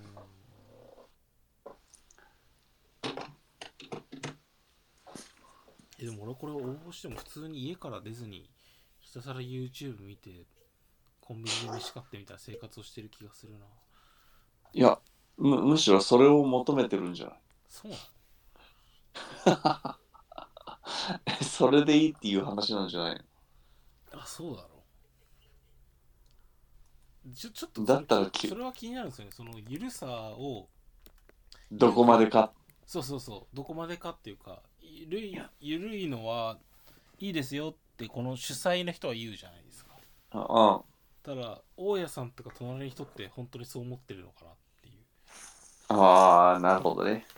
あありそうだあでもげ現地でこの人はまた別の思惑をみたいなのは。うん。あなんかあれだなこうこうやってなんか人の人の頑張ってることのあらを見つけるみたいな。のはちょっとちょっと仕事仕事だけにしよう。僕今ちょっと人のあらを見つける仕事をしてるから。ああらあら探し芸人あら探しゲームだろ。あ東京都旧大内村とかある。そうなんですよ。あー。あみんな地域おこし協力隊とかだったりするんですねうんうん。僕の大学同期も一人いまして地域おこし協力隊お。じゃあ行っちゃいますか。ちなみにその人は地域おこし協力隊を経てあでまあなんかそれが任期が終わってあ。あれさ3年だもんね、任期。そうそう最大で。終わ終わってなのかそこからまたなんか別の地域に行ったんですよね。それへー地域おこし協力隊かわかんないけどでそこで妊娠して、うん。え、に、に妊娠？詳細は詳細省きますけどそこ妊娠して結婚して今その地域に根ざして住んでるという。なるほすごいなんかああ。ど。まあ、まあまあ、そういうことだよねまあもっとなのかわかんないけど。住むってそういうことだよねみたいな感じの事実を突きつけいや、でも住むってそういうことだよな。突きつけてくれた人なんですけど 事実。事実げ現実。現実住むって妊娠するということがあり得るっていうことだよね みたいな結構圧倒的事実としてそれはあるかもしれないね。うんいや、所詮お前この地域で子供産んでないでしょみたいな視線もあるだろうし。ああうんそれもあるだろうしまあその人は多分かなり突発的に妊娠したんだと思うんですけどああ、突発的妊娠を。突発的妊娠を急激に子供が生まれてきた。そ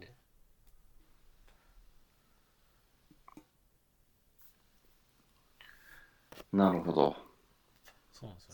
人って子供を産むからなっていうなるほど。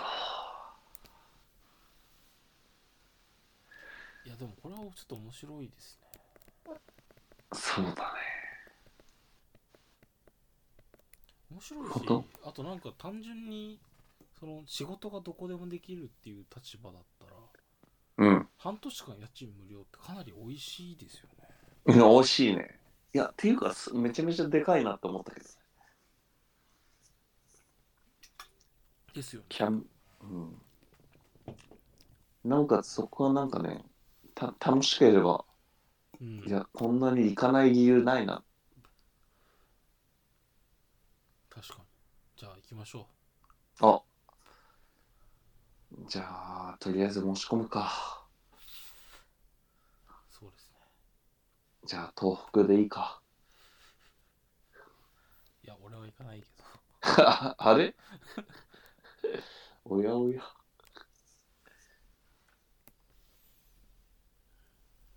ああでも、はい俺も路頭に迷ったらやってみようかいや、ロロトに迷っなえっとね。路頭に迷ったらというか、仕事辞めたら。そうだ。何の計画性もなく仕事を辞めてこれにも応募してみようかなんかその、路頭に迷ったらじゃないけど、路頭に迷った時に、なんかその、いい、人間にとって必要ないい食住のうちの、なはいはいはい。これは食を賄えるなみたいなのとか、これは意を賄えるなみたいなのを、まあ、常にストックしておくっていうのは結構役に立つなって思うよね。えそのか、噛みつき画面は食だし、えうんなんかその、地域おこし協力隊みたいなものに紛れ入れ込むみたいなのは、なんかこう、銃を手っ取り早く確かに。いい維持する手段としてとても有効。そうですね。いや本当にそうですね。銃銃ってなんかまあのぼるさんが前いた会社の話も関わりますけどめんどくさいじゃないですか、はいはめんどくさいっすね。銃銃するってこんなにめんどくさいかって思うぐらいめんどくさいじゃないですかあその辺がなんか地域おこしっていう大義名分が得られつつあ、そうだ。ただ安く住めるっていうのはかなりはいはいで。あっち側にも需要があるわけですよねうん。貸したいみたいなね。まあ問題はサウナがあるかそれだ。いや、それはか川があれば。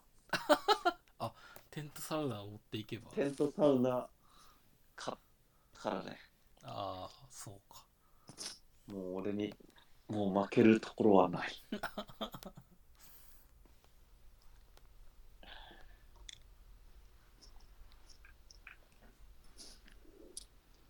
それで言うとなんかいい食事の中で胃の側胃の側面ってあまり取り上げられないですねうーん。そうだね。うん食食ってなんかすごい取り上げささっきも取り上げたしうん。取り上げられるけどうん。胃って今のこの石油依存社会が急に立ち行かなくなった時に。どうしようもないですよね。まあその辺のボロを着てればいいんだろうけど。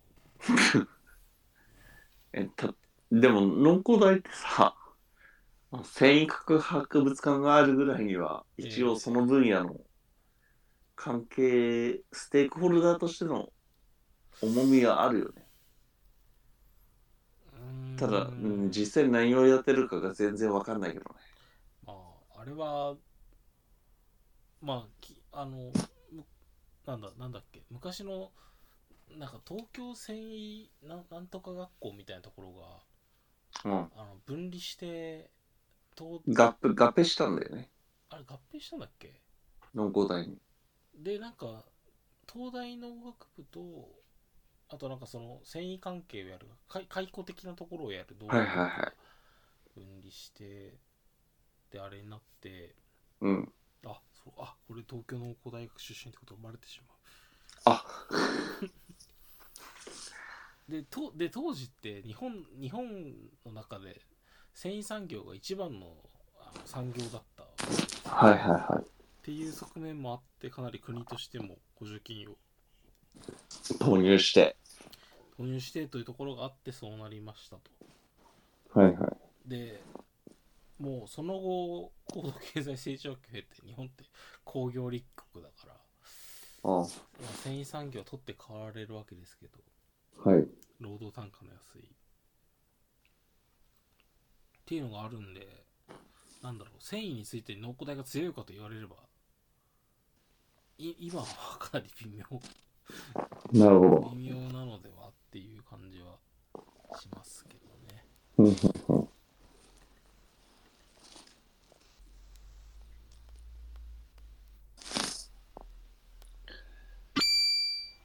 あ気になったニュース。ちょっと三分的な話になっちゃう。はい。いやちょっとどうぞつぶやいてた箱詰めで漫画えーとあ箱箱詰め？はい。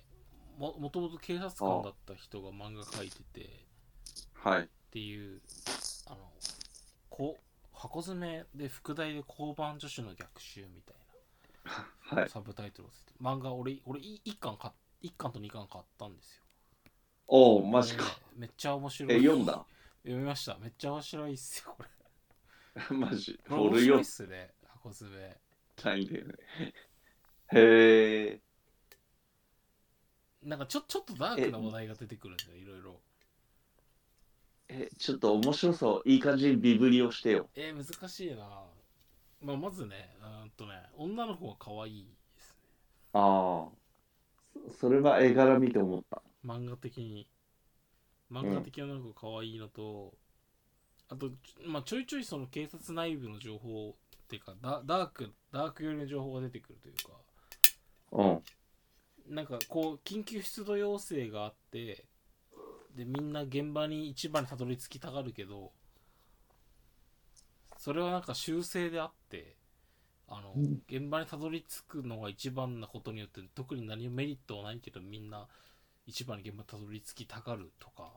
へえあと刑事事件ばっかやってる。刑事課はやっぱりうん。刑事課、警察の花形なんで人気はあるけど、刑事課に行ったら行ったで駅伝とかのうん。みんな総動員で労働力が求められる場所においてはなんか道路交通法を知らない知らないっていうか知ってるんですけどうん。なんかもうもう忘れてる人たちとかも 多いから。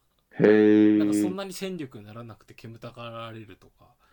なんかちょっと。そういうのがあったりして面白い。こうリ、リアルな感じの。そうそうそうそう。リアルな感じでありそはいうはいみたい。な、え、その箱箱詰めは Kindle 版で買ったの？Kindle 版で買いましたああ。あいや、買うか悩んだんだけどね。ああまあそんなえ、なんかまで、6巻ぐらいまで出るああ。まあまあ出てるね。まあまあ出てますねうん俺俺の好きなあのインインビジブルさんがめちゃめちゃ推してるからさああそうなんですすごい読みたいんだよね。いやちょっとちょっと思った以上に面白かったですよ。あ主人公が高卒でなんか全くなんかなんかうん。家が貧乏で、全然公務員なんかあの警察的な警察行政的なところに全く興味がなくただ公務員を受けて受かったのがこれだったっていう理由で,、へえで全くそのなんだろうなんか市民の安全守るとかうん。あっていうところになんかうーんと、ま、全くその共感を覚えないわけではないんだけどなんか私は別に安定した仕事を求めてるだけなんだよねあある意味リアリティがあるっていうか。そうなんですよね。でいうスタンスで終始なんかそういう意味でなんかこう傑出な仕事をあの見せてくれる冷静に。そう冷静にはいはい張り張りは込みをするとかでもなんかなんかこれが管理確保につながって市民の安全につながるっていう視点は視点自体は出てくるんですけど、いうんうんうん。そうじゃなくてもうた単純にここに夜勤明けの私を貼り付ける組織決定ってなんだろうみたいなことを言い出したり、はいはい。なんかはい。ロロームっていう視点でかなり語られるっていうところが面白いかな。だからあるある意味そのかっこいい警察刑事みたいなものに対するアンチテーゼとしてのそうですね。仕事労働としての警察えーみたいなものをオムニバスでちゃんと描いている。そうですね。だから今今風にやったなんか踊る大捜査線みたいな感じ。あなるほど。確かにな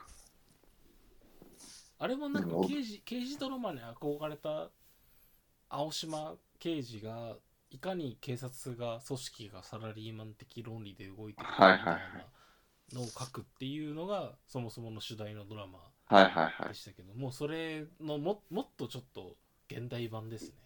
いなるほど。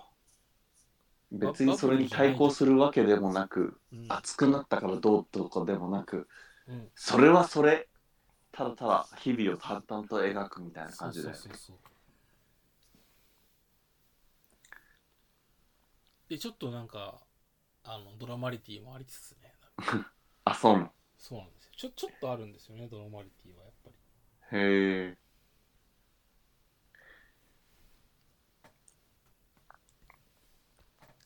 でななかなかちょっとこれ多分俺最終巻まで買っちゃいますね えマジか。うん。普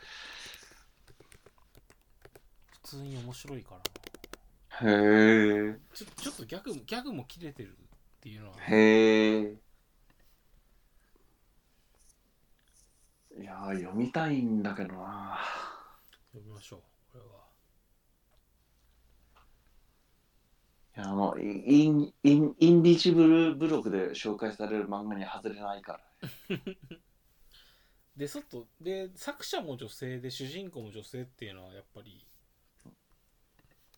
いいっすね。うんちょっといいですよね。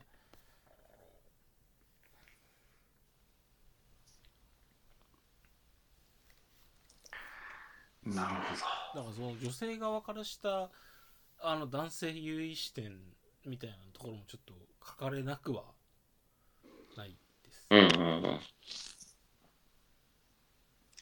いいっすね。いいっすよねちょっいやそういうのがない方がちょっとなんか冷めちゃうよね。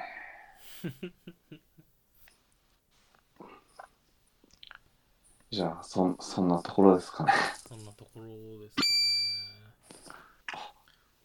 手上がる。うまい。ストロング。ストロングゼロがうまい体で手上がるストロストロングゼロ文学。いやーストロングゼロがこんな。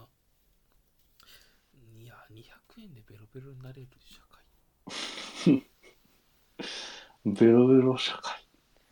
デフレのデフレの極み。いいんですか？なんか終わりの挨拶みたいなのを取らなくて。えうーんまあちょっと最近注目してるのはやっぱりうん。あのなんだっけ。いや読読みたい本ではい。アマアマゾンの倉庫で絶望してうああはいはいはいはい。ちょっと見ましたね。をよ読んでるんだけどさ。うん。あよあ読んでるんですかそうだね。あのとりあえず Kindle で買って読んでるんだけど。はい。はいえーっと正式なタイ結構読みたい本が今積んどくされてるんだけどさ。ああその Amazon と Uber のやつとうん。あとめちゃめちゃ読みたいのでさあの台湾人革命家のやつああ知ってるちょっとのぼるさんつぶやいてたのを見見たは見ました。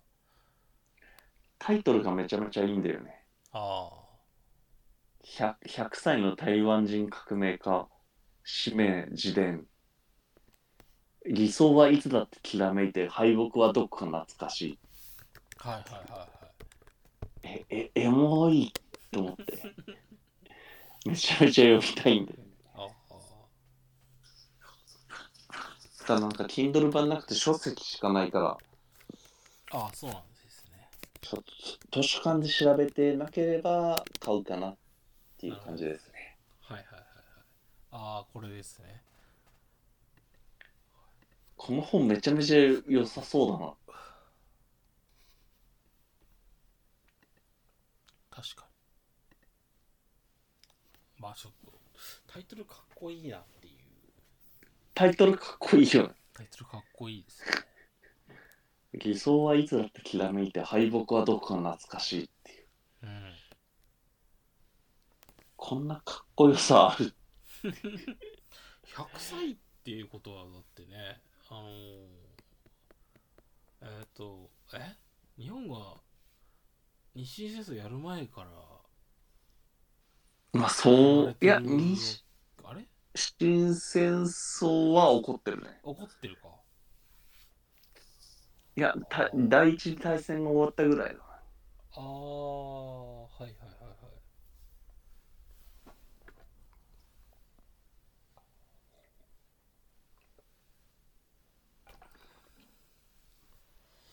い。いや革命家っていう職業がね ないですよねいや最近あの沖縄のあの小学生のあ少年革命変わりますけど。ああ。あいやー話題話題尽きないな。めちゃくちゃめちゃくちゃツイッターで まくってますけど。バズってるね。バズってますよね。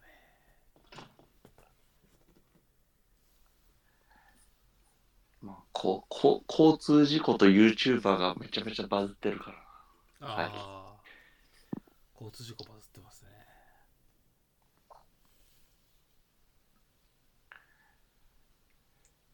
まあ気にしなくていいと思うけどね。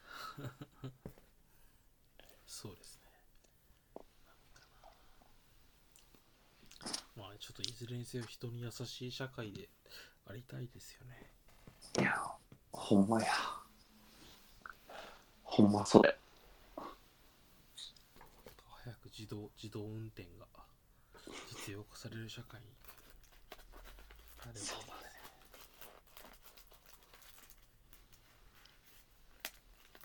早くこれになりたい。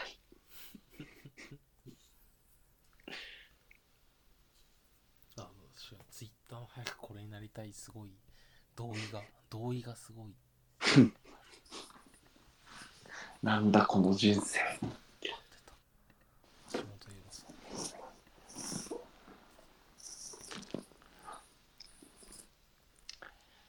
じゃあそんなとこですかね。ああ気づいたら11時46分。